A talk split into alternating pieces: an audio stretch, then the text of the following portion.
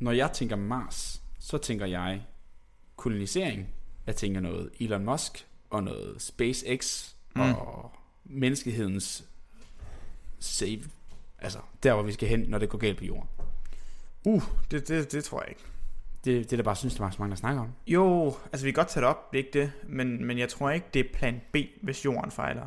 Fordi jeg tror selv, hvis det meste går galt på jorden, vil det stadigvæk være bedre at bo der, end på Mars. Okay, så det er ikke engang plan B. Så plan A er noget andet. Det er nok en plan C. Plan C, okay, yes. Ja.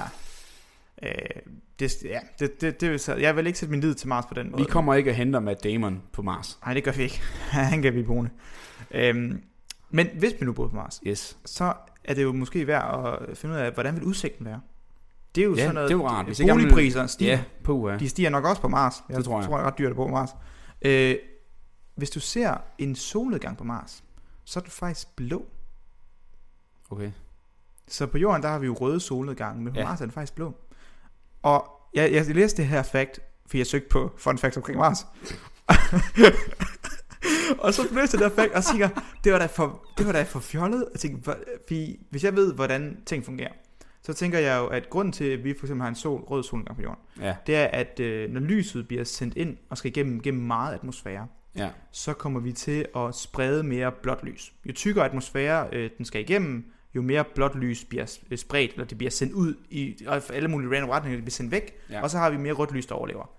Det hedder Rayleigh scattering, hvis man vil læse lidt mere. Og det er derfor, at når vi kommer langt ned på horisonten, så skal lyset igennem mere atmosfære, før den når os. Yeah. Kontra hvis den er lige over os, kan den kun igennem mindre del. Men Mars' atmosfære er relativt tynd, så jeg kunne ikke se, hvorfor det nogensinde skulle...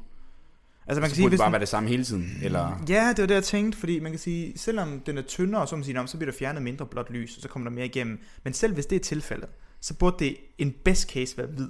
Ja, ligesom. Så det var det ikke mening for mig. Men det er fordi, at, og det jeg havde glemt, det var, at Mars' atmosfære indeholder en hel del støv.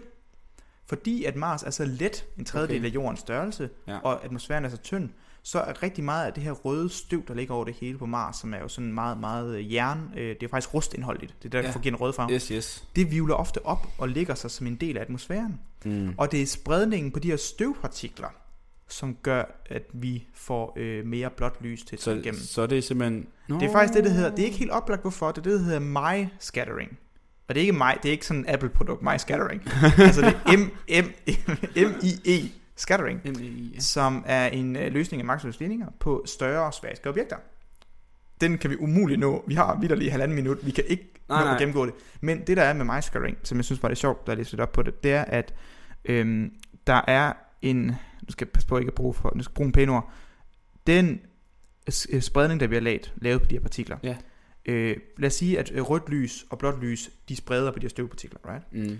Så den vinkel, de bliver kastet ud med det her lys, efter de har ramt de her partikler, den afhænger af bølgelængden. Så rødt lys vil blive sendt ud i alle mulige retninger, hvor at blåt lys vil blive, så vidt jeg forstår, sendt ud med relativt lille vinkel, så fortsætter rimelig meget i samme retning og bliver spredt ud med en lille vinkel. Så derfor vil det faktisk det modsatte, det vi så på jorden. Jeg vil passe på med at sige modsatte. Nej, okay, ja, men i hvert fald. Så det vil sige, at meget af det blå lys overlever den her, og det røde bliver sendt ud i alle mulige retninger. Så det vil så det bliver det spredt mere ud. Og så bliver overordnet resultat det at få en mere blå solnedgang. Ja. Okay, og der kan man sige, at grunden til, at vi sender noget med bølgelængde, er fordi, at farven på lys afhænger af, hvilken bølgelængde. Ja, det er egentlig godt lige at få nævnt. Hvor det så er en kortere bølgelængde, det er så, det er det blå. Ja. Og den længere bølgelængde, det er så det røde lys. Ja, præcis. Og så alt imellem de to, der har vi så alle lysets farver. Ja, fuldkommen. Ja, super. Det er godt lige, at du får ristet op. Og vi kan jo egentlig bare sige, at vi har andre podcaster omkring lys og hvordan det fungerer, hvis man lige bliver ristet op på det. Så det kan man jo høre. Og elektromagnetiske meget, når I siger bølger og alle de der ting. Alt det der er spændende. Okay, så blå solnedgang. Ja. Det er da også en grund til at sælge det som ejendomsmaler. Det er jo også det. Også fordi Mars' tungeste måne, den er faktisk på vej ind mod Mars sådan langsomt, og så kommer den til at blive revet i stykker på et tidspunkt. Fordi når det hedder Roche-grænsen. Det behøver ikke vide hvad. Men når den grænse, og så bliver den revet stykker, og så danner det en ring omkring Mars. Ligesom der er en ring omkring Saturn. Okay, jeg troede at sige, hvis den rammer ind i Mars, og man så dør af det, så er det ikke så fedt. Men hvis den bare danner en lækker, flot ring rundt om, det der den danner en super pæn ring omkring, og med så blå solnedgang, så jeg tror, ejendomspriserne på Mars, de bliver høje. Elon Musk, Sign me up. Ja, præcis. Men det var, hvad jeg havde af Mars. Time's up. Moving on. Hey, Villas her. Hvis vores podcast falder i din smag, så hjælp os med at dele naturvidenskaben med resten af Danmark. Det kan du gøre ved at vurdere os på din foretrækkende podcast-app eller anbefale os til venner og familie. Og hvis du virkelig er vild med os, så kan du støtte os på Patreon. Der kan du få adgang til episoder, før de kommer ud, og eksklusive afsnit. Tak for at lytte med.